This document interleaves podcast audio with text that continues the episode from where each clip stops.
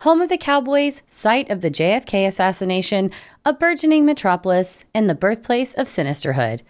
Dallas, Texas has made a name for itself in various ways throughout the years, but one radical street artist has been pushing a conspiracy that the city's founders aren't exactly what they seem. This week's episode is The Dallas Cephalopod Conspiracy.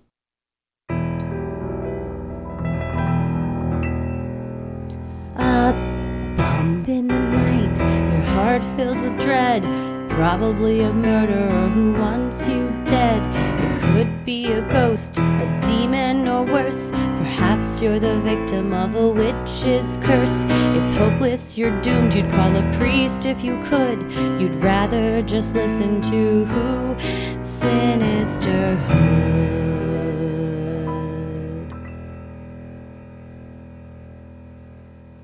I'm gonna kill you. Well, hello, everyone, and welcome to Sinisterhood.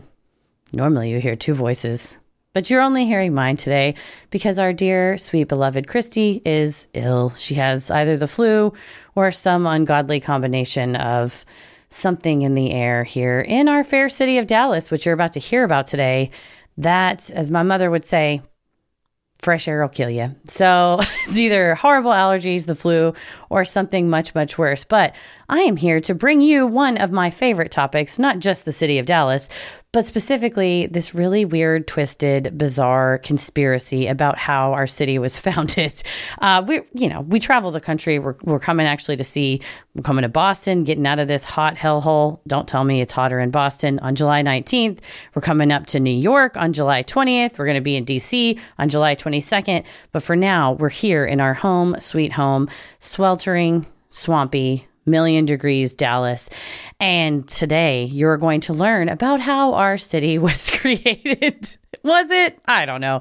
That's a great question. Was it really founded by cephalopods? After this episode, you be the judge. There's also been an update in the case, so be sure to check our show notes. We're going to link that. Pete Friedman has uh, created a Twitter feed with some of the updates that happened in April of twenty twenty-two. This originally aired as a minisode on Patreon in December of twenty twenty-one, but it's one of our favorite weird conspiracies, and we thought more people need to know about this. But not only are you going to hear us talk about cephalopods, we it's pre-Christy and Tommy's move. So you get to hear our discussion on maybe they're going to move, maybe we'll build a bunker. Our bunker plans are still ongoing. We also discuss one of my very favorite songs, the hit, banger hit, uh, based on our city. I don't want to spoil it. I'm going to let you listen. And I do want to have a quick call if you or anyone you know works for the city of Dallas, specifically the Office of Arts and Culture, and can get us access to these existing cephalopod statues, which stand as evidence that our city was invented by cephalopods. Please reach out to us, sinisterhood podcast at gmail dot com, because we need to get into the Dallas Office of Arts and Culture and see these things straight up. We're also talking Dallas because on Freaky Friday this week, we have some stories for you all. We also have a, uh, a guest on, and uh, just a little teaser for you, making an announcement about a performance we're going to be doing in Dallas. Not just any regular show, though. We're teaming up with some friends coming in from out of town. We're all very excited. So he will be on the show this Friday. So keep your ears peeled for a huge announcement. But it is Dallas based. And I will say, if you're not in this city and you haven't visited yet, you have to listen to this episode so you know our history, because I know once you hear what's going on in October, you're going to want to come up here. So without further ado, please enjoy the history of the city of Dallas, the Cephalopod Conspiracy. We put Dallas on the map, Heather. I mean, um, yes, a president was assassinated mm-hmm. in this great city of ours. But did anyone really know about Dallas till we came along? They call it America's team, but I think we're America's team. We like, the are Cowboys America's are fine. Team. We're the right, world's team. That's right. The two of us together are America's team. Mm-hmm. Um, yeah, I uh, I loved this uh, research for this because I love Dallas and like reading about it. And it's becoming, I heard on N P R, Dallas, Austin, and Houston are about to be a biotechnology triangle. Mm-hmm. So, I mean, if we want to live forever, this I mean, is where to be. You got Elon Musk all up mm-hmm. in our shit. Uh, huh? Joe Rogan. Joe Rogan. Oh, God, I forgot he's, he's here forever. now. I, f- I forgot about Joe. Uh, I mean, Austin's been a tech city forever. Mm-hmm. So, yeah, it's um, people like coming here because the property taxes compared to where they come from are very low. But here's the thing, you guys. Y'all are driving up our fucking property taxes because you keep moving here. And that, well, and I didn't realize that, too. They were saying, you know, the price of a house somewhere else, you get like an enormous house here. And uh, a friend of mine, the house next door to them was for sale. And it, like, the people were just like, oh, yeah, I'll pay that. Like, whatever the asking price is, add. I had a friend from my mm-hmm. old job that her house, they paid fifty thousand dollars cash over asking mm-hmm. price. You have to. Because they're from San market. Diego. Yeah. And, like, for them, moving to Justin, Texas and getting, like, this big plot of land, like the fifty extra thousand was like nothing. I, said, I wish I could just write a check for fifty thousand. Like, yeah. I'll do it. I just want that house. But in Justin, I mean, I'm sure it's a lovely place, but, but it's kind of far. They probably paid what five hundred thousand for their house there, and that would have been like two million in San Something. Diego. Yeah, yeah. I mean, I mean it was probably like a yeah two hundred fifty three hundred thousand dollar house. Yeah, that they ended up.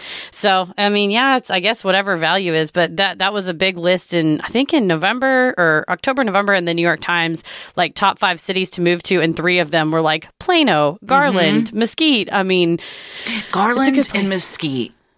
Hey, they're on the up and up. I, they're on, are they're, they? They're, oh yeah, I don't hate families. Mesquite as much as y'all do, and by y'all I mean.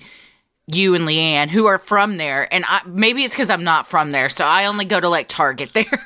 I'm offended. I do not hate Mesquite. I love it. Do I'm you? allowed to talk shit about it because I'm from there. um, Tommy Tommy doesn't mind Mesquite, but Tommy lived in Mesquite and Garland mm. growing up. He, he, he got, got double. Both, he, both worlds. Double dip. Both worlds. Double dipping. No, I love Mesquite. It's a home of the championship rodeo, and I love my friends that live there, and my my friend from high school just got reelected to the city council, which... Shout out for getting involved in your local politics. Yeah. Like, saw that some not-so-great candidates were running and thought, I'm going to throw my hat in the ring, and then ended up winning. And so making it a, a safe place. There's, like, an L G B T and um, ally group that he created. They do, oh, like, cool. um, pride marches. They got N double A C P groups involved that, you know, making sure that everybody's voices is heard, not just the select few wealthier slash older citizens that were, like, on the... council for a million years. So Mesquite is this making its way. It's making it. So I could see why it would make a top list of yeah. where to live. Um, I think because it's so adjacent to Dallas and way more affordable than Dallas makes it a, oh, yeah. a same with Garland. Because the housing prices where we live are, I'm about to use a word that I hate mm-hmm. and it just popped into my head. They're redonkulous. I hate that word. It makes me cringe. But it was like the first word that came wrong, to my head. It ain't wrong. Uh-uh. And it, but the housing market is wild. Like, yeah, what our house we could sell for right now, more than double what we paid for in twenty fifteen. The thing is, though, you got to move somewhere. Yeah. And so all the houses, I mean, that, yeah. you know, what unless you can move into... Uh, a rent-free or mortgage-free place, you're not really making any money. Yeah. But I don't know. I think it's about to burst. We are wanting to move, still stay in East Dallas, but just to um, a different different neighborhood, bigger house. So hopefully we hit it at the right time. But, yeah, but find somewhere. What you pay to live in Dallas, that same square footage and house in Forney, which is oh, yeah. a, su- a suburb kind of out. I won't say the boonies. It's just like... It's, further than Mesquite. Yeah. I mean, you'd get triple the house out there for what you... you mansion. Pay here. Oh, a mansion. Yeah. But... That's what out in, you know, out in uh, the eastern suburbs, Saxe, Wiley, Murphy, mm-hmm. all out there. There's some that, I mean, just straight up used to be farmland. You mm-hmm. could get gorgeous, giant oh, yeah, houses. Huge. I mean, you're living in one of those suburbs, though. So if you don't... If that's not the life you want to live, then... People pay a lot of money to live, you know, ten minutes from downtown Dallas. But you know what? Ray Kurzweil said, we don't even need to live in the middle of cities. You can live wherever you want because we're all connected virtually. You that's and I true. Are on Skype right now. So that's true. We could, we could, I mean, I still, I only, you need to move so I can know if I'm going to move or how close no, we're you have be. To move on the same street. That was the plan. Whenever the plan. I look at houses, I look, if there's another house like in the same neighborhood available, I'm like, okay. What do we need to do to get, get these houses? Or putting our bids in. I don't want to build a house because that Tommy was like, uh, we will never, because I cannot make decisions. He was like, it oh, would destroy yeah. the family if we had to build a house. Tearing us. These cabinets are tearing us apart. Oh my God. It would, uh, it would take years off my life. But that would be cool if we could like build houses next door to each other. There you go. And then right we could run the- like a, um, a line with tin cans or have walkie-talkies. Oh, I was going to say a tunnel underground, but oh, yes, a tunnel. That That's even better. We could have like both. Dale Gribble. He builds his teacher, digs his tunnel out on King of the Hill. Because we'll have but... bunkers, so we can have a tunnel that goes to both of our bunkers. Attached bunkers. That's smart. That's smart. That's what we got to do. It. So even That's during the, the apocalypse, we can still record and and hang out.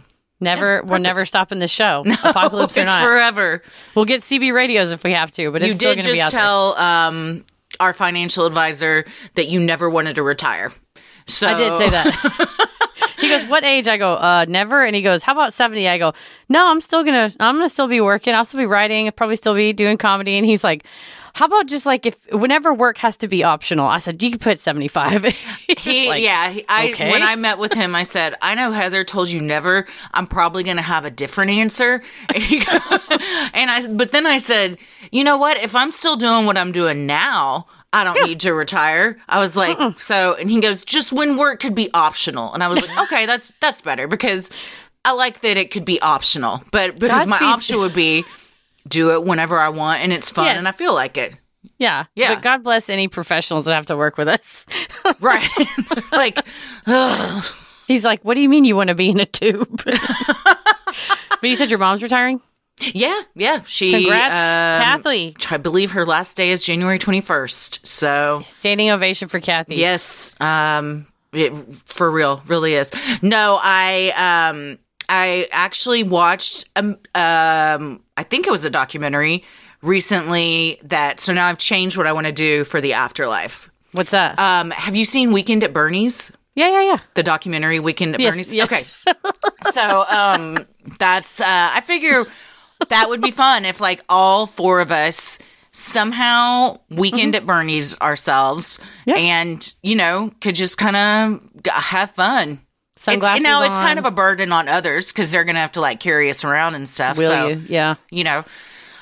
And then I started thinking this movie was made. Like, oh, yeah. this, was, this idea was greenlit. Someone mm-hmm. said, forget about logistics and, like, how this would really work. We don't have to worry about embalming or the or decomp. We're just going to carry this dude around and have him It'll party. It'll be hilarious. For, and then there was hilarious. a second one. So, oh, yeah. I mean, did they second keep weekend. him around for for like years? I don't think Maybe I saw Maybe we should do a one. watch. We got to watch Weekend at Bernie's, uh, too. Oh, that'd be a Skip good one. Skip the first one. Skip the first one and just go to the second. I don't Straight think I've the seen second. the second one. I have not. I don't know that I've fully seen the first one. We watched a YouTube breakdown. I can't remember what it, you know, th- we watch a lot of like weird movies that got made or kind of like, not quite like the podcast, How Did This Get Made? But they do like background on, mm-hmm. you know, or like we just watched the whole thing on Tales from the Crypt, like how it got made. Then they made the movies and they had the primetime version. They had the kids game show version. Of so Tales from the Crypt? Of, yeah. Wait, it was a, a real of, game show or a show yeah, about a game like, show? No, it was like a real game show, and the kids had to collect skulls, and they put these skulls on this, like, sticker, like a, what do you call it, like a spear type uh-huh. of thing, and, like, whoever had the most skulls oh impaled on God. a stick. H- Ella would dominate. Oh, yeah. That is Ella's dream. It was like Legends of the Hidden Temple mixed with guts oh. and with skulls. Yeah. You know they have an adult Legends of the Hidden Temple now on Netflix. We could. Why aren't we on that show? I, call for real. Call our, I what got, are our agents doing? They're oh not doing God, anything right now. That. If we're not on that. I told them I want to be on a game show or a judge on a game show. I watched five minutes and had to bail. It was so cringy. Oh no. Yeah, and they weren't even in the temple. They were like outside. I don't know. It was weird. That's nonsense. Um, yeah, Ella the other day asked me, apropos of nothing, um, "Are we all going to be buried in the same gravestone?" Jesus Christ! This is my life. I mean, I, I didn't even bat an eye because this is just life with Ella.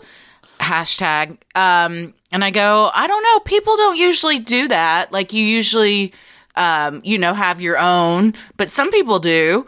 And then like she dropped it. And then like a week later, she asked me again. And I said, well, I don't know. What do you want to do? And she goes, I think I want my own gravestone. And I go, okay, that's fair. Deal. Someone reminded me that I, I had said in the Houston show that I wanted to be cremated and blown into people's That's true. faces. And you I was like, oh, that. yeah. That's right. Yeah. I already have my plans. I so. have been um, doing a lot of self-exploration mm-hmm. about death lately. Oh, and really? I'm coming around on some things, mainly because I've learned that um, certain things give me far less anxiety about it than others.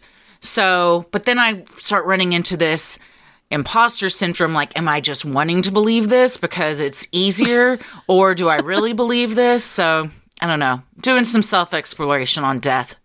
Yeah, same. I got a new Zen book by Bernie Glassman, who is Jeff Bridges' uh, Zen master. Oh. He passed away in twenty eighteen, but his mm. book, it, I'm reading Inner Circles right now, and it talks about, like, what we were talking about of, like, you're a log, but then you get burned, so you become ash and smoke, and you return back to, you know, like a ocean, mm-hmm. a wave, and the ocean doesn't stop being a wave. If it crash crashes on the shore, it goes back into the ocean, so it all kind of goes back together. Yeah, so. My whole thing is, like, consciousness and personality and self-awareness and stuff, which, that, to me, that, waves, that is addressed. Waves and stuff don't have, so, I don't know. I think... It does, though. Huh? We're all one. Yeah, whatever. Uh, well, I don't say whatever to your beliefs. No, I'm not saying whatever to that. I'm just saying whatever in my own mind of, like, I can't start thinking about it too much or I'll start true, true, to, true. to spin out. Well, you know what I like to think about, and it, I'm not spinning out because I love this, as I, I, my my future is also Roboctopus. Burn my body, put my consciousness into a cephalopod. I've already decided. Well, so. You are from the right city. Yeah. So We're created you, by cephalopods. Apparently, I am so bummed I never saw these. I know they're the what we're talking about today are these uh, sculptures that appeared in Dallas. They're, if anybody has an inside track to the Dallas City of Dallas Arts Group, Scene? whatever it's called. Well, I mean, it's like a, the city municipal art department. Oh, that's right, these, where they are right now. Yeah, they're in storage. So if you could get us a tour, I mean, oh, come on, please. Some sneaky uh, so they pics. they're. Still exist in existence. I bet if we called up Pete Friedman, he'd let us see his sculpture. He'd probably talk to us, probably do an interview. We, I know I know somebody who writes for Central Track. We might be oh, able yeah. to get in there. Yeah, yeah, we hang out. I'm a big Pete Friedman fan after reading all his coverage on this. It's um, it's fun. Yeah. I like that someone was just like, why not? I'm just going to put these art installments around mm-hmm. the town, and somehow managed. That's hard to get a life-size statue erected with no mm-hmm. one noticing. Or just, yeah, you got to get in, get out, and speed away. I mean, taking, even like transporting that. Mm-hmm. I don't know what you heavy. use, a U-Haul? A big truck? Probably. Maybe a dolly, yeah. A dolly? Just wheel it down. Mm-hmm. seventy-five till you get to where you're going, yeah. That's sidecar. Um, what's that? I said a motorcycle sidecar. Oh, yeah, that's why that guy had it that day. So he, he was taking around the cephalopod statues. Yeah, this is... um. This is going on or went on just ten minutes from where we live. So, yeah. And only just a month ago. So it's I all know, still recent. That's why, gosh, I can't. Well, no wonder we didn't see it. I picked you up that day. Cause I picked you up that day and I said, the cephalopod's out. And you go, because we were at the dentist and you said, oh. let's go see it. And I'm like, no, they just tweeted it. It was out for like three hours. They took it down within like three hours. Sinisterhood will be right back. Well, we got to get into the cephalopod conspiracy then. I'm Christy. I'm Heather. And let's get into it. D-Town, Pegasus City, the Big D, the shining star of the Southwest, an oasis on the banks of the Trinity River.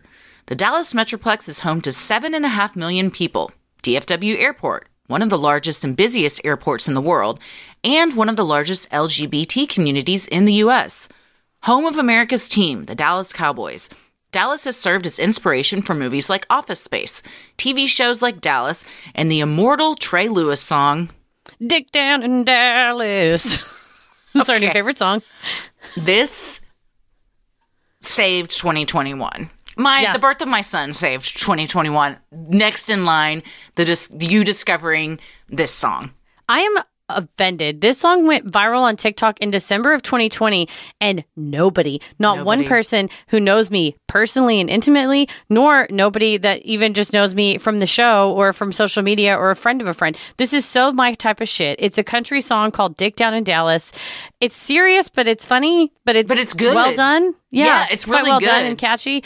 But I did not know about this until I was researching this, and I told you I wanted to get inspired. So I typed in Dallas into Spotify, and this came on, and I sent it to you, and then we got so obsessed with it, and we made everyone listen to it at New Year's Eve. We did. And any remix we could find. Yes. But it's, uh, if you know Trey Lewis, please tell, if you are Trey Lewis. Call in. We... Call, we'll get a phone for, we don't know how that works. We'll figure it out. Uh, we are obsessed with this song. It's a legit banger. And yeah. I was laughing so loud and scream singing it that Tommy had to come in and be like, can you stop? I'm on the phone. Like he was trying to, he was on the phone with the vet. And I, it's so good. You're like, the no, lyrics, I can't stop. It's uh, no, I won't stop. No. So he good. says, so, popping that cooter like a cap gun. And it gets me every... I can't stop thinking about how good it is. All day today, I was singing that song mm-hmm. in anticipation of recording. I have written an essay exploring why I think it's such an epic song, and I will publish it uh, post-tense in the no- newsletter. You need because- to send it to Trey directly. Okay, well, I'll I send bet, it. I'll send I'm sure he has an agent. I'm sure you can co- find his contact info. I could probably just D M it to him on TikTok there or something, or send him on Instagram. So mm-hmm. everybody, will we'll post it, and then we'll have you tag Trey Lewis so he sees our our uh, dedication to him because mm-hmm. the song is it's wild. It's so good. It's, it's wild. Home to the Caddo people who inhabited the Dallas area for thousands of years, Spanish colonists set up shop in what would become North Texas in the eighteenth century. They planted one of the six flags that would eventually fly over our fine city. France, Spain, Mexico, the Republic of Texas, the Confederate flag, and now the United States flag. The frequent change of our state's leadership even gave name to the amusement park chain, Six Flags Over Texas, which opened in the D F W suburb of Arlington in nineteen sixty-one. I went to Six Flags so much as a child. Oh, for sure. All the time. I had a season pass. Oh, yeah. And this was the eighties, and my best friend at the time, Elizabeth, also had a season pass. Our parents would just drop us off at Six Flags, and See you at the like, end of the day, buy, yeah, and and that was when Six Flags was connected to Wet n' Wild, which is oh, yeah. a water park. Now it's called Hurricane Harbor, and it's no longer connected. But you could just go through a turnstile to uh-huh. get from Six Flags into Wet n' Wild, so you had a season pass for both. Can you imagine dropping your ten-year-old off at an amusement slash water park for just eight hours? It's loose. It's, it was loose back then. It was then. a different time. It was a different time. It back was then. wild. And yeah, w- no, totally wild. Many, many fond memories of Six Flags. Oh, and it's, yeah. I mean, there's some updates, but there are parts that I'm like, oh, this isn't moved since right? nineteen ninety-five when I was here as a kid. I think the last time I went was in college. It would have been, I was... a senior at U N T, so two thousand one or something like that, and I hadn't been in so long, and I went on the Batman ride, which I think was new around that time, and I got so motion sick, and that was when I realized I can no longer do roller coasters. That sucks, because the Batman's one of my favorite ones. Your feet dangle, yes, and it's like yes. purple and yellow. Yeah, it's a good one. We went Christmas of twenty nineteen with Paris' sister and niece, and oh, they're right. like big Six Flags, like season pass holders, and we got to go on some cool, I mean, she's like, I want to go on the one that's like the Joker rides, like a crazy roller coaster that also flips you upside down in a little pod, and I was like, let's do it. I love roller coasters. So was it fun? Oh yeah. I mean, it would make you vomit probably, but yeah. I don't know what happened. When I was a kid, I, I had no problem with them, and mm-hmm. then maybe I didn't train hard enough, you know, like yeah. if you're a runner and then you Power stop through. And then when I tried to go back as a twenty-two year old, my body was like, no, this Not you can't it. do this anymore. No. I would also, even when I liked roller coasters, the Shockwave was the first roller coaster I did that had loops. Mm-hmm. And I remember, like, passing out yeah. from the whatever it is. The forces on your brain. Yeah, yeah. And But I would still do it. Like, oh yeah. There's so many TikToks. I saw one yesterday of somebody on a roller coaster, and they, they pass out. And it's just, you look wild. Yeah, your yeah. head just bobbing back and forth. It's... I pass out on the Titan every time because it goes like a corkscrew, like down, mm-hmm. and that one just, I don't know. I don't know what it does to my brain, but I don't know. I don't sign me up. I don't, some centrifugal force. I don't even know what that is, but it sounded smart. Yeah, I don't. Is. is that is that what it is? Yeah. So. yeah, man. I Tommy the other day was like, we should take Ella to Six Flags. And I was like, Uh, not now. Maybe. Yeah, maybe later. maybe, maybe in like a couple months. I don't years. know, like twenty, twenty-five or something like that. We can take maybe her. later. The founding of the city of Dallas is often attributed to farmer, lawyer, and tradesman John Neely Bryan, a Tennessee native whose cabin has been replicated and preserved in downtown Dallas's Founders Plaza. A man of many skills, or possibly just the only one around willing to do the jobs, Bryan was the city's first postmaster, a store owner, operator of a ferry across the Trinity River, and host of the city's first courthouse in his home. Russ Martin, the D J, used to call him John Steely Dan, and so I always think of that. That's a good one. By age sixty-six, Bryan's family had brought him before a judge at a, quote, lunacy hearing. There, Bryan's son told the judge, "His lucid intervals are very short, indeed only a few moments at a time. He talks foolishly and sometimes becomes very furious and wants to fight. He sometimes tries to burn up his bedclothes and tries to get away, says this is not his home, tries to get through the walls of the house." According to transcripts printed by the Dallas Morning News, Bryan was declared incompetent and committed to the Texas State Lunatic Asylum in Austin, where he died just seven months later on September eighth, eighteen seventy-seven. And this sounds just like mm-hmm. kind of run-of-the-mill dementia, mm-hmm. possibly, that they just didn't know how to treat in eighteen seventy-seven. So yeah, just locked him up back then. It's that's so sad that people spent their last months in their worst mental state they were going through, just like in that environment, exacerbated it even more. Oh, yeah, not a lot of therapeutic treatment. And also, there's a grave there that they think is his, but they're not sure if it's his. So that's one of the other mysteries of mm. he died at the asylum, but the, and there's a headstone, but there's some controversy of whether he's there or not. Yeah. Did they really take a lot of care? And I mean, no, even if that you place were got the, shut down. Yeah. Even if you were the founder of Dallas, I don't know if you uh, were given the dignified burial that you deserved. Mm-mm. Despite his declining final years, Bryan's legacy is the bustling community he helped establish on the banks of the Trinity River and the city Bryan chose to call Dallas. He told pioneer Frank M. Cockrell, "The town was named for my friend Dallas," according to the city's website. However, when it comes to nailing down exactly which friend Dallas, that remains a mystery. City archivist John H. Slate told the Dallas Morning News, "Bottom line is, no one really knows. There's quite a bit of speculation, but none of it is borne out in any actual provable facts. This is probably one of the biggest conundrums in the city. No one really knows why it's called Dallas." You know, I did not know that until this. Same. I, I assumed it was named after a person. And there's yeah. like five or six candidates that they think it could. It was like a vice president, a general. There's a, multiple different ones. But then for each option, there's a reason why John Neely Bryan didn't know that person mm. or he didn't know him at the time that it was named or something like that. So they really can't nail it down. Maybe it was a cephalopod now we friend know. that he named Dallas. Or that mm-hmm. he's the cephalopod told him, "My name is Dallas." I don't think he gave him the name. No. I think he was told what the name was. Yeah, I don't think you can tell cephalopods anything. No, they tell you. They tell you. Mm-hmm. Eight times.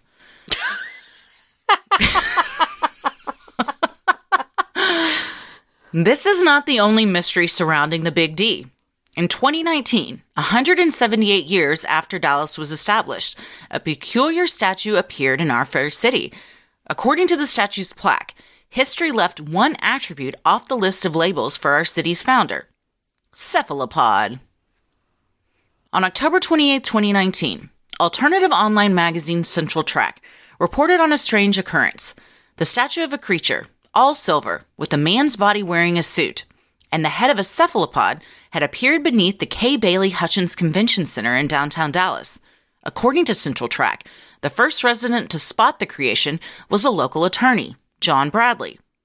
It was my birthday. That's true. Oh. I'm a cephalopod. That's why I'm scared of him. I'm scared of my true You're nature. Scared of yourself. I think you need to do some digging, some soul searching. A legitimate-looking silver plaque was posted at the creature's feet.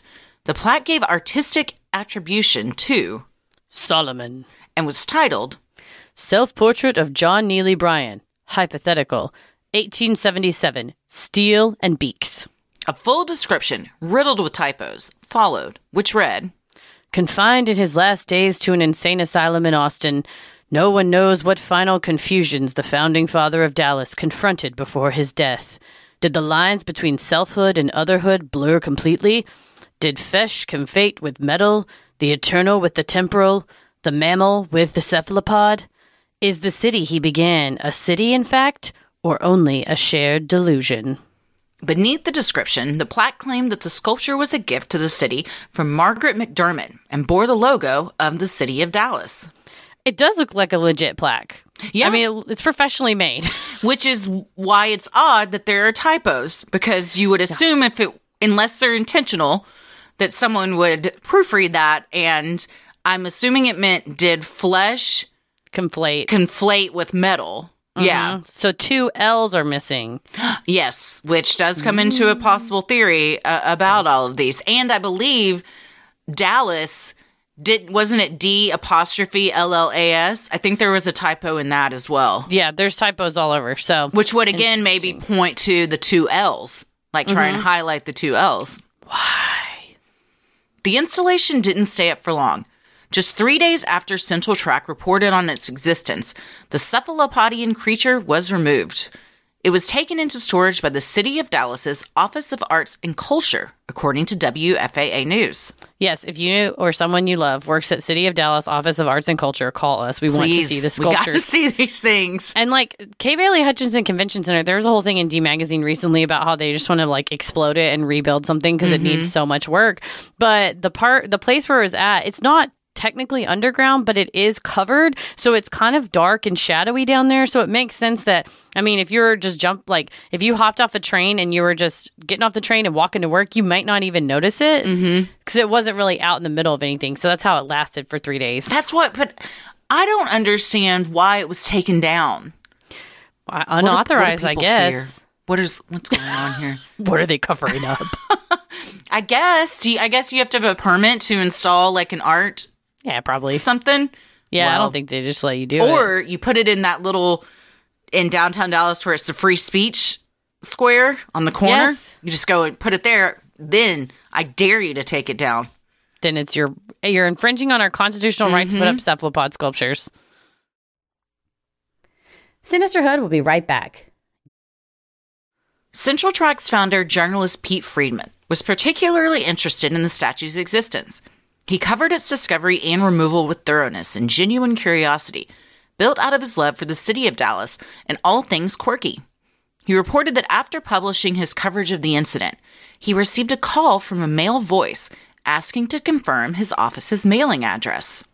And he said he gets that a lot because it's usually like advertisers or something, so it's not like he doesn't go like, why do you want our address? Right. No, people email us all the time or D M us and they're like, what's y'all's P O box? I want to send you something. Mm-hmm. So we don't think anything about it. Sinisterhood.com slash contact. There you go. A few days later, Friedman received what he described as a ten-inch ceramic humanoid statue boasting a large head with intricate features, carefully shaped hands and limbs, and metallic feet. Included with the figurine was a plaque reading, "The Solomon Award for Journalistic Exceptionalism, presented to Pete Friedman. Dallas is only tangible so long as it is described that way. The illusion, our most worthy foe, resents your efforts against it. I, however, do not." Two crumpled sheets of paper included poetry from T S Eliot and Edna Saint Vincent Millay. This was, it was also packed in a box with shredded documents that had handwriting on them. Ooh. And Pete was going to have the interns go through, and he was like, I felt bad about asking them, but like, hey, can you put these shredded papers back together? But he left it overnight, and when he came back, the janitor threw it oh. out. So it just so happened, he's like, I should have just marked it. But he goes, honestly, I mean, I don't blame them. It looked like a box of garbage. Yeah. But lost also, forever. Also, could have been inside. Those it's one of those job. interns may have gone up there and gotten wind that they were about to have to do that and tossed it. But that would be kind of fun as an intern. Yeah. I don't know. It would be fun for like maybe a few hours, and then you're like, oh my God. When you start to realize like this is just shredded gibberish. Uh, yeah, this is just like the the nonsense. The what is our newspaper called? Dallas Morning News. Dallas Morning News. My God. Oh, it's been a long couple weeks. Yikes. Friedman was dogged by curiosity. Who was Solomon? He looked into the attorney who first spotted the statue, but ruled him out. A busy attorney with a family would have no time to craft and place a full-scale statue. Then Friedman received a tip that someone possibly knew the statue's true creator. When pressed for an identification, the source told Friedman, "Maybe it's good for our sweet city to have its own myths." I feel like I know a very busy attorney that has a lot going on and would still have time to craft and place a full-scale statue if they wanted to. You're talking about Jim Allard, the Texas yes. Hammer. Yes, I am. The Law Hawk. um, the Law Hawk is the new Jim Adler. Um, yeah, Which, who's I mean, the Law Hawk? Oh, he's he's Michael like a tr- Uvalli? No, no, that's, that's the Law, law Boss. boss. I can't right. think of Law Hawk's real name, but Law Hawk is like a Fort Worth attorney, and he does these wild commercials. Like one of them, he jumps a jet ski off of a oh, ramp. Oh, yes, yes. And he's, he's fun. Like, "I'm the Law Hawk." Yeah, he's young. Yeah. Yeah, yeah. He's a baby. He's um, fun. So maybe I say that. He runs his own business and he jumps jet skis. Who am I to call anyone a baby? Right. Um, no, but I mean, he's probably in his like early to mid thirties. He's getting, he's hustling though. Mm-hmm, Good for him. Yeah. Um, but yeah, I mean, if he runs a very busy, you know, practice, this gentleman, John Bradley, runs a busy practice. And um, I think it was just that he happened to be walking to work and noticed it and tweeted a picture. Then he later on deleted that tweet and I think didn't want to be associated with it because he wasn't, you know, wasn't a part of it. Someone made him delete it. The cephalopods. They have so many arms. They can hit delete. That's right. Yeah, they can do all social media at once. Social medias we don't even know about. This is why I want to become one. I can answer all the messages. That's all true. The things at the same you can time. Do Twitter, Instagram, all of them. T- TikTok, Pinterest. Facebook, I could add everything all at yeah. one time. God, how efficient a cephalopod must be. So if efficient. You hired a cephalopod as your receptionist. Done and done. I mean, typing, answering phones, shredding, making a snack, making coffee, all this, all the things all at everything, once. Everything anybody needed. Yeah. That's, man. And can predict soccer matches. Yes. Yeah. And would never like accidentally lock themselves out of the office. No. Because they, they could just, just go under the door. Or they're so smart, they just figure out they can pick locks. They can. They can open jars that they're in, take, take the lids off tanks. I can never open a jar, so I need that in my life. I will admit that a cephalopod is smarter than myself. Oh, they have more brain neurons or whatever. I mean, they're they're so smart. Mm-hmm. I still have not watched um, that Netflix documentary. It's like My Friend something. Yeah, whatever he names the. I think it's the well, name. I, of I watched the Flicka. YouTube documentary where the guy gets a lobster from the grocery store and names it Lionel, and it's amazing. Oh yeah, I think Tommy was it you or Tommy that was. I was telling y'all about, about it at, on um, and I think it was on New Year's when we were oh, yeah. Dig Down in Dallas. That's right. Talking about my right, lobster. That's right. That's right. I've heard that the Octopus Netflix show is wonderful and very touching and uh, a tearjerker. Well, we need to learn more about our city's history, mm-hmm. so and our future. It seems Solomon had more to say. On December thirteenth, twenty twenty-one, at ten thirty a.m., seven hundred seventy-seven days after the first statue appeared, a second one was found anchored at Pioneer Park in downtown Dallas, where a Confederate war memorial had been removed in June of twenty twenty. This new creation depicted Sarah Horton Cockrell in all white with a floor-length dress and the head of a cephalopod. One of the first millionaires in Texas, Cockrell owned and managed three hotels, a flour mill, and large amounts of real estate throughout the city, all in the wake of her husband's death. She was also responsible for the first suspension bridge to stretch across eternity. Was she able to accomplish so much in a time unfriendly to female entrepreneurs because she was something more than human? Maybe, but photos of Cockrell from the eighteen forties show her with an average human head. Or were they doctored? Or did they somehow know Photoshop? Did a time traveler from twenty twenty-two go back to the eighteen forties and Photoshop, use Adobe Acrobat and Photoshop all of those, a real person's head onto her cephalopod head? They had to. She was a hustler. She and that was. was not easy for women. Mm-hmm. And that, I mean, they owned at some point like twenty-five percent of all the land that's now Dallas. Mm-hmm. So you hear Cockrell Hill. That's mm-hmm. a name that you hear in like streets and neighborhoods. A golden crown that jutted in seven directions sat on the sculpture's head. In one of its outstretched hands laid a silver dollar. Beneath its feet was a pile of bones. The plaque placed just in front of the installation attributed this statue to Solomon as well. The title was Portrait of Sarah Horton Cockrell, twenty twenty-four, Damp, Urban, Silver. Words engraved on the plaque said this statue was a gift to the city by oil magnate T. Boone Pickens. Well known for his philanthropy in the D F W area, it was unlikely Pickens was the one who placed the statue, as he passed away over two years prior on September eleventh, twenty nineteen.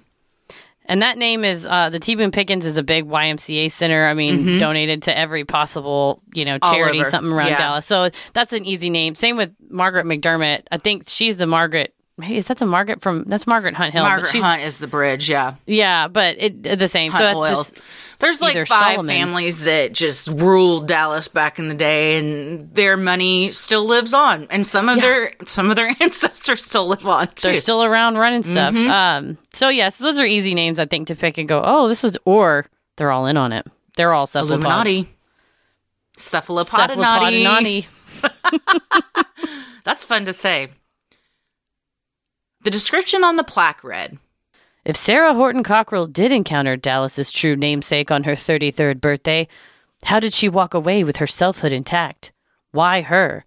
Why that night at that crossing of that particular bend of the Trinity? The facts paint little in the way of an answer. Afterwards, she declined to sleep, wandering the darkened city she largely owned, inventing new ways to profit from thresholds. Was her wealth then hers by fate or by compulsion?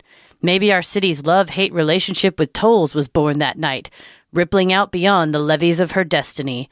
Her Trinity toll bridge still calling in Sarah's debts on another plane, a taller, more enduring memorial than any of our city's other daughters have built. If so, well, hail Sarah, daughter of a nameable monarch, hand commanding the purse of eternity." Wow. It's poetic as fuck. The one thing I don't understand, it kind of just starts in the middle.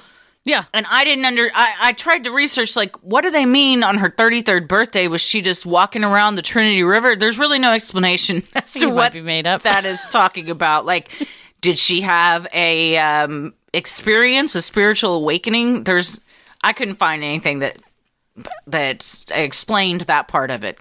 Yeah, I mean, yeah, I'm not a, a Sarah Horton Cockrell historian, although I wonder if, like, the archivist for the city would know that there was, like, some newspaper article back from back then that said she was walking around mm-hmm. or something. When she decided on some toll, I don't know if they had tolls back then, but something yeah, I think that... She, that's how she paid for the bridge, I think. Oh, so even back then she... Oh, yeah. Interesting. So they said it started our love-hate relationship with tolls. Mm-hmm. I don't Damn know tolls. about... Lo- well, I guess it is a love-hate relationship because you go faster. Oh, yeah. But you got to pay. Yeah, it's great. Yeah. I'll yeah. tell you what, though. If I'm driving on the tollway and there's a wreck, I'm like, I didn't pay fifty oh, yeah. cents to get on a highway and sit still. Yeah, yeah. And some...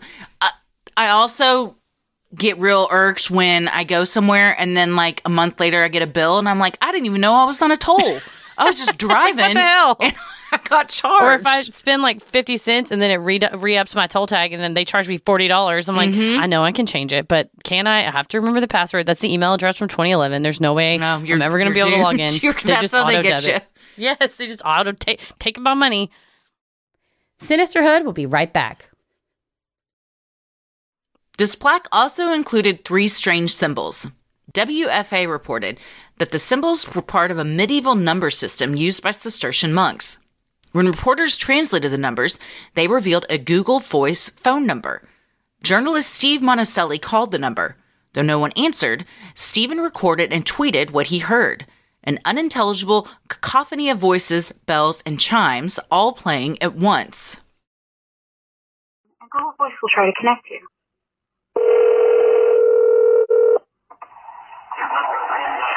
Fuck, man.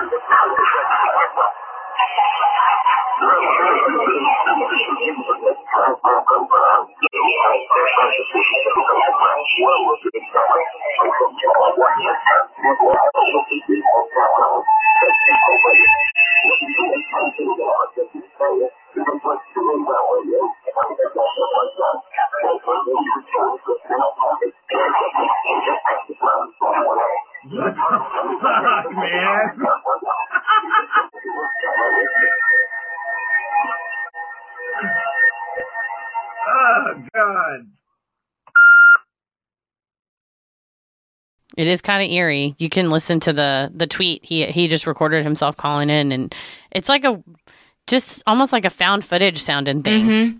I appreciate the um uh, what's the word I'm looking for?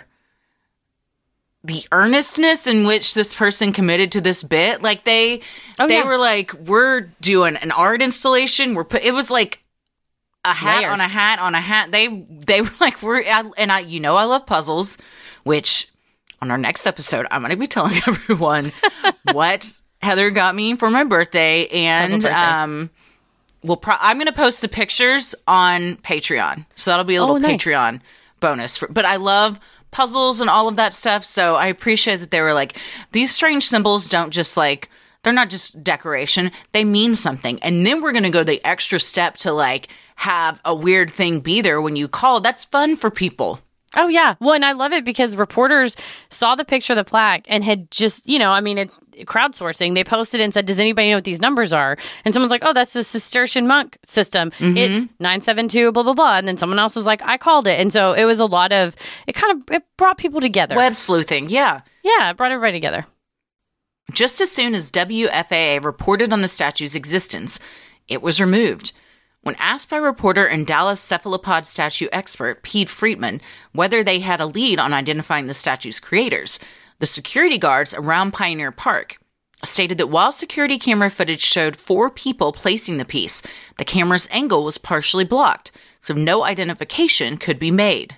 Convenient. Sounds like, well, I guess they were they put it in the same spot that the Confederate statue had been. Yeah. So it was an intentional spot. It was like so a I little guess, empty. Yeah, you can't say like, well, they knew that the camera wouldn't be pointed there because they were putting it in that spot, but perhaps somebody was able to move the camera, or it might have just been where it, it worked out that way for them. Mm-hmm. Online sleuths have tried to determine the meaning of the statue and have developed several interesting theories. One Redditor put forward the theory that the statue installations may be related to the series The O A on Netflix. The O A was a science fiction supernatural show that aired on the streaming service until it was canceled on March twenty-second, twenty nineteen. I saw the first season of this, and I don't understand the connection this person is making. There, someone was like, it so clearly references the O A, and like five or six people were like, yeah, and then someone was like, well, it got canceled, why would they still do it? And so I think that was a flimsy uh, graphic. Yeah. They were like, when the first one came out, they were like, oh, maybe this is, because there was like a lot of um, fans wanted it to come back, and they were like writing letters and trying to, you mm. know, like back in the day, people would like send presents to a network to have something come back. So like, maybe this is like a street, you know, street team way uh-huh. to get more attention on the show, but I think it's probably I did not, not see related. The second season, so maybe that is all related to the second season. But it's the about first, cephalopods. The first season, I have no idea what they're talking about, unless I just am not remembering it. It wiped your brain. Other users put together all the missing letters from the misspelled words and came up with several hypotheses on what they could mean. They almost spelled out Illithid, a creature from Dungeons and Dragons, also known as a mind flayer, that has a humanoid body and an octopus head. Someone else asked if the twenty twenty-four date meant a time traveler tore through the space-time continuum to place the statue in our time. Well, that's clearly the most likely scenario. I mean, obviously, I think that's... And I like that that they didn't really... If I'm going to time travel, I'm going to, like, go... I'm going to make it worth it. Yeah. I'm not just going, like, a few years back. You got a John Connor. You're like killing something, yeah. stopping a revolution, doing something. Yeah. I'm going to, I mean, the maybe. Machines to, from taking over. Who knows? Maybe in two years, we'll all be like, oh, this was, this was it. This Makes was sense. a John Connor moment. And we just were too ignorant to realize it. If you're listening and December thirteenth, twenty twenty-four, we owe you an apology. We're probably recording from our bunker, so please send yes, our na- next our neighbor connected bunkers. bunkers with our tunnel underground. Mega bunker. Others made reference to Cthulhu, a fictional cosmic entity created by author H P Lovecraft. Another user attributed the creations to a religious group that started in Dallas, writing, "Sounds like something the Church of the Subgenius would do." Meanwhile, others thought the statues may be part of an A R G, alternate reality game. A R Gs combine digital and real-life elements for an immersive game experience. If this was the Subgenii, we probably would have put Bob or mm-hmm. Slack or The Conspiracy. There would be more overt references. Yeah, it would have been like Bob's head Yeah. Uh, or a cephala, a cephalahead bob. Yeah. Cephalahead. Cephalobob. Cephalobob. Yeah. Bob said yeah. with like, uh, you know, tentacles with- and stuff coming out of it. Oh, yeah. Yeah. I like how you are identifying as one now. We. Well, we. We would have, yeah. I would have been consulted too, I think. When Central Track reached out to Doctor Sarah McAnulty, who holds a P H D in squid biology, for comment, she concluded, I think there's pretty much no way that John Neely Bryan was an octopus, even though I typically would entertain this sort of nonsense. It's strictly because he lived so long. The average lifespan of an octopus or a squid is only a handful of years, with Doctor McAnulty telling Central Track, they live fast and die hard, but certainly an octopus would be clever enough to found a city, I would imagine. The good doctor's final conclusion, the founder of Dallas was probably not a cephalopod. I had no idea they didn't live that long. Probably. Well, what if you're, she didn't address whether if you're half cephalopod, half man, then That's maybe true. You, like if you say, okay, a human can now live to be ninety or one hundred years old and a cephalopod can only live to be five years old, you split the difference. Mm, or if you're a roboctopus, then I think live you live forever. Yeah, that's that's the true answer. You look like a cephalopod, but you really are an A I. Yeah. This is why Central Track and Pete Friedman are amazing, because they actually called a squid biology like expert and also Doctor McAnulty, shout out, because she was like, I would love to answer questions. Yes, absolutely. That's a fun doctor. Yeah, it's a great one. Mm-hmm. According to researchers at the University of Chicago, octopi have one hundred sixty-eight protocatarins versus just sixty found in humans, meaning the cephalopods have three times the neural wiring capacity of humans. At that brain capacity, could an ancient human-octopus hybrid have created our fair city, finding a way to hide its true form until it unraveled in its final days? Was it accompanied by other human cephalopod hybrids who developed the community and whose true histories have been lost to time? Does the mystery surrounding the city's true namesake factor into the ongoing conspiracy? It all remains to be seen. For now, both the creator of the statues and their purpose remain a mystery. Sinisterhood will be right back. So what do we think? Oh, this answers a lot of questions. If there's... What's...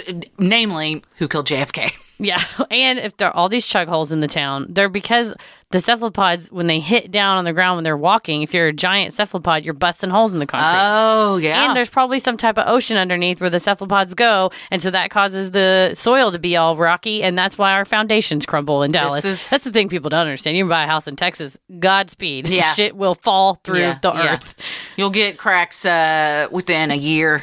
You're like, my house is cracking in You're like, like why didn't egg. This door shut anymore? Like, that's what happened. That's Welcome our front door. Suite. I'm like, why is this fucking door so hard to close? Oh, because it rained and our house is shifted significantly. Exactly. The ground is literally just washing away under mm-hmm. your feet. So that's probably why, because there's a whole cephalopodian home underneath us. Dang, we figured it out. I, um, I'm going to go that this is a fun... Uh, street art installation team that is trying to make some kind of social commentary, but I don't know what it is. It's a little bit more esoteric than I can grasp, but yeah. I wish, because I love, I think Dallas is now, especially since probably the last like ten years is when I moved back in twenty eleven, I feel like it's now getting its...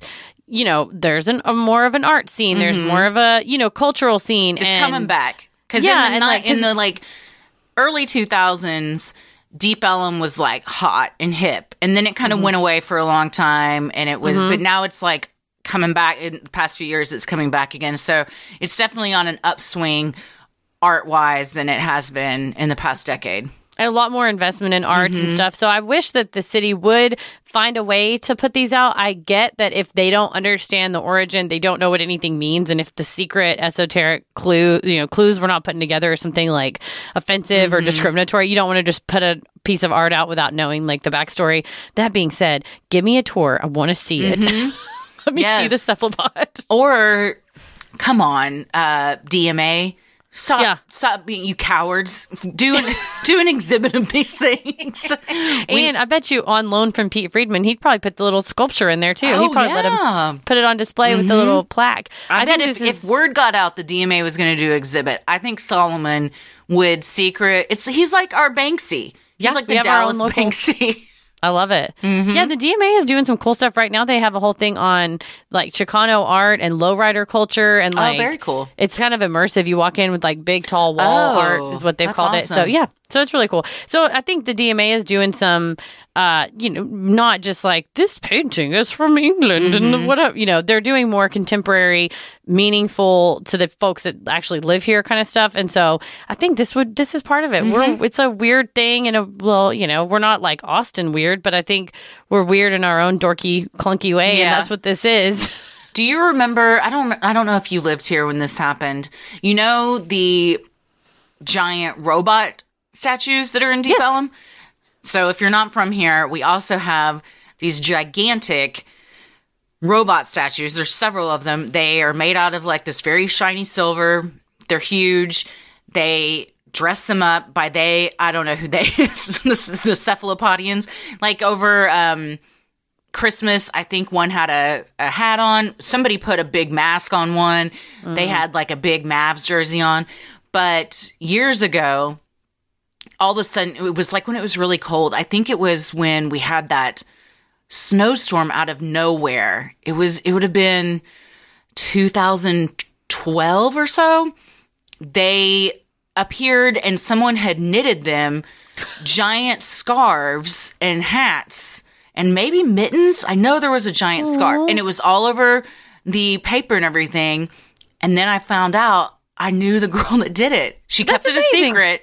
She was a D C A. She was an improviser. That's and hilarious. she um she had knitted them and they had like gone out in the night and like secretly put them on. I don't know if it, I mean, I found out, so I guess it came, it came out. She's an exceptional puppeteer, and she um, does a lot of puppeteer work for, like, famous institutions and everything. She's great. But, um, so I think it's stuff like that. Like, people that just want to do it for, like, the city. They don't necessarily yeah. need the recognition. It's just fun. It's a fun thing for people to talk about. And then, it, you know, unfortunately it goes away because... what we don't understand, we try and kill. Let's try wet blankets, putting it in storage. Mean, I think it should be on display somewhere. Put it in City Hall, behind glass. It just right? says anonymous sculpture. You know, I don't think you're putting it out is not necessarily endorsing its message. I think it's it is. Like, it exists. We can't say it doesn't exist. You can try to hide it, but we're bringing it to the forefront. I told you, I was like, mainstream media doesn't want to cover this. Mm-hmm. They're trying to cover it up. Well, They're that's why you got Central it. Track. Yeah. That's right. Pete Friedman and Central Track coming through. And it was very sweet the way that they covered it, and it was very sincere. And, I mean, it, it's very tongue-in-cheek, obviously. Right. But on, but it is that, why is no one talking about He was like, why is nobody talking about this? And so God, then I wish another... I could have seen him. Yeah, well... I don't, someday. They got those down fast, a little too fast, if you ask me. Interesting. Mm-hmm. I hope that since that was December, maybe in another seven hundred seventy-seven days, I hope we don't have to wait that long. But maybe another one will come out. I assume they take a while to make. So yeah. maybe they're in, one's in production right now. Yeah, or three hundred thirty-three days or something like that. Ooh. sixty-nine four hundred twenty days. Mm-hmm. Well, if you are the... sculpture sculpturist behind these, just you l- know that you got two people that are on your side.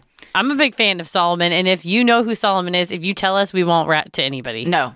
And if Solomon wants to make a cephalopodian Heather and a cephalopodian Christy, please to put out, you have our blessing. We put out, and then the statues will be put out.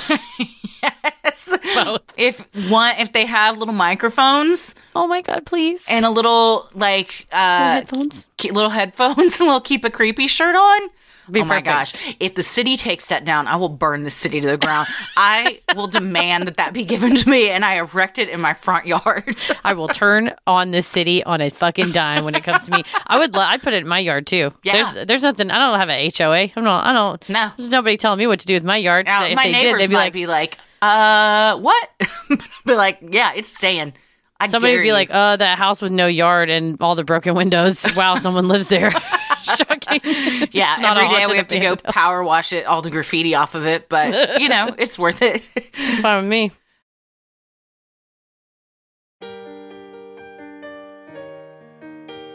Well, if you like our free episodes, you'll love our Patreon bonus content. You can join for free to see what we're up to next or dive into over five hundred hours of bonus content. And for recent patrons, thank you so much for supporting the show, and make sure you stick around after our sign-offs to hear your shout-out. And if you want to get some Sinisterhood swag like t-shirts, mugs, totes, and even clothes for your kiddos, visit Sinisterhood dot com and click Shop on the top banner. You can also review the show, follow us on socials, and check out the episode description for more fun like topic-based playlists and links to live show tickets at Sinisterhood dot com. You can follow us on Instagram and Twitter at SinisterhoodPod and like us on Facebook at Sinisterhood. We're also on YouTube and TikTok, and you can go to Cameo dot com, search Sinisterhood, and book us for your personalized video shout-out. Christy, where are you at on the computer? I am on Instagram at Christy M. Wallace and Twitter and TikTok at Christy or G T F O. Heather? I'm on Twitter at M C K versus the world, and I'm on TikTok and Instagram at Heather versus the world. As always, the devil rules the airwaves. Keep it creepy.